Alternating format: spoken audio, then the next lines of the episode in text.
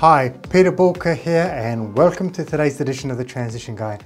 Now today I want to talk to you about the frustration gap, and if kept unchecked, how it can have a devastating impact on your business. Now think back to when you first started off your business, and we all know that businesses do not just grow in a straight line. They grow, plateau, grow, plateau, grow, plateau, grow, plateau, and so on. So when you first started your business, you probably had a really great idea and you thought, yeah, I'm going to go out and do it. I don't want to work for anybody else. And off you go.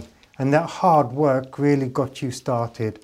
But eventually you got to a point where you just couldn't do it yourself anymore.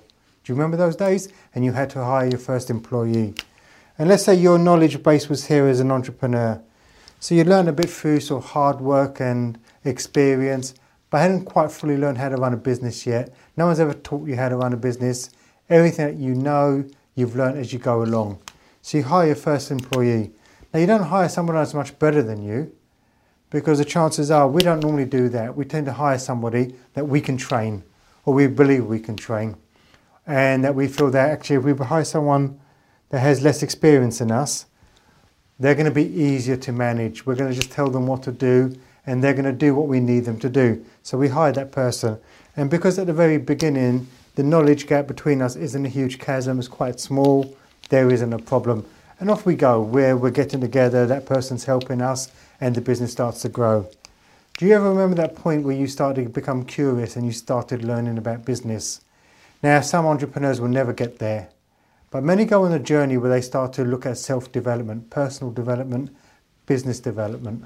In whatever form, whether it's a podcast, YouTube video like you're doing today, it could be a formal business course, it could be getting a business coach, whatever. There becomes that personal journey. And what happens is that as you grow as an entrepreneur, your organization grows with you because you're able to do more. So you start moving up the levels. So maybe let's say a couple of years, you've moved up and you're now substantially more what I would call sort of educated and experienced as a business owner. The challenge that most people have though is that when you hire your first set of employees, not everyone is enthusiastic about personal growth and educational growth as you are. And what will happen, I don't know if you can sort of recall this, but many people I speak to, they get a lot of resistance from their early employees that they don't want to change, they're happy where they are, and they love the good old days. But what happens is that you know that the business needs to change in order to grow. You want your business to grow because obviously if a business is not growing, it's dying. And you're trying to get people to do the changes with you, but you're hitting that resistance.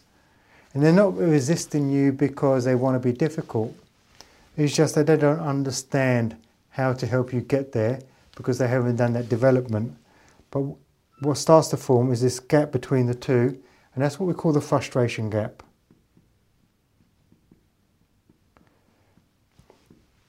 And as the business becomes more sophisticated, because the team below probably are not trained enough to be able to help you, you find yourself that you're compensating for your people now. Because they can't do the job fully, you're jumping in and you're doing some of their job for them. And that becomes even more frustrating. And what happens is then you start to have to hire new people because they can't cope. But you no longer hire people at that level because you've grown. Therefore you hire more able people that are more closer to where you are. Now the employees that you first hired have got a bigger problem.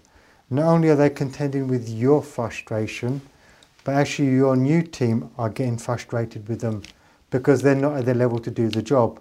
And that becomes quite tough for the people at the very bottom that have originally joined you but haven't quite gone on the journey. And you've got really two choices at this stage. You either change the person or change the person. They either jump on board with the self-development or they're going to have to be changed out. And a lot of people struggle with changing out good people because these people are not necessarily bad people and they don't want to do a bad job. But they end up doing a bad job, not because they're doing the bad job, but because the job has changed and they can no longer do the new job that they're required to do. And the reality is if we keep people in this position where they're doing the job that they are not geared up to be doing anymore, they're miserable. And what we're doing is we're keeping people miserable, and that's not fair on them when they can go to another organisation, be super happy and be really successful. So I think that's something to bear in mind, that the only way that you sort of manage this frustration is either bringing them up with you or swapping them out for people that can cope.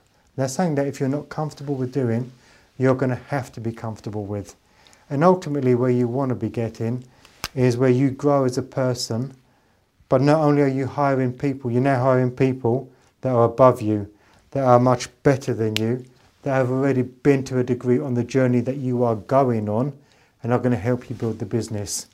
Because that's the way that you'll get to grow your business as quickly as possible, the most efficient with the right people. So hopefully there's a couple of things that you can take away, look at your business and change. Now, if anything I've spoken about today totally resonates with you, either head over to balka dot com and get in touch, or if you've got any comments, any questions that you would like answered, put them in the comment section below.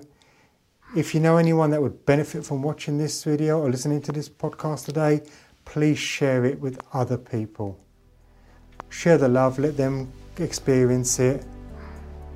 And thank you for tuning in.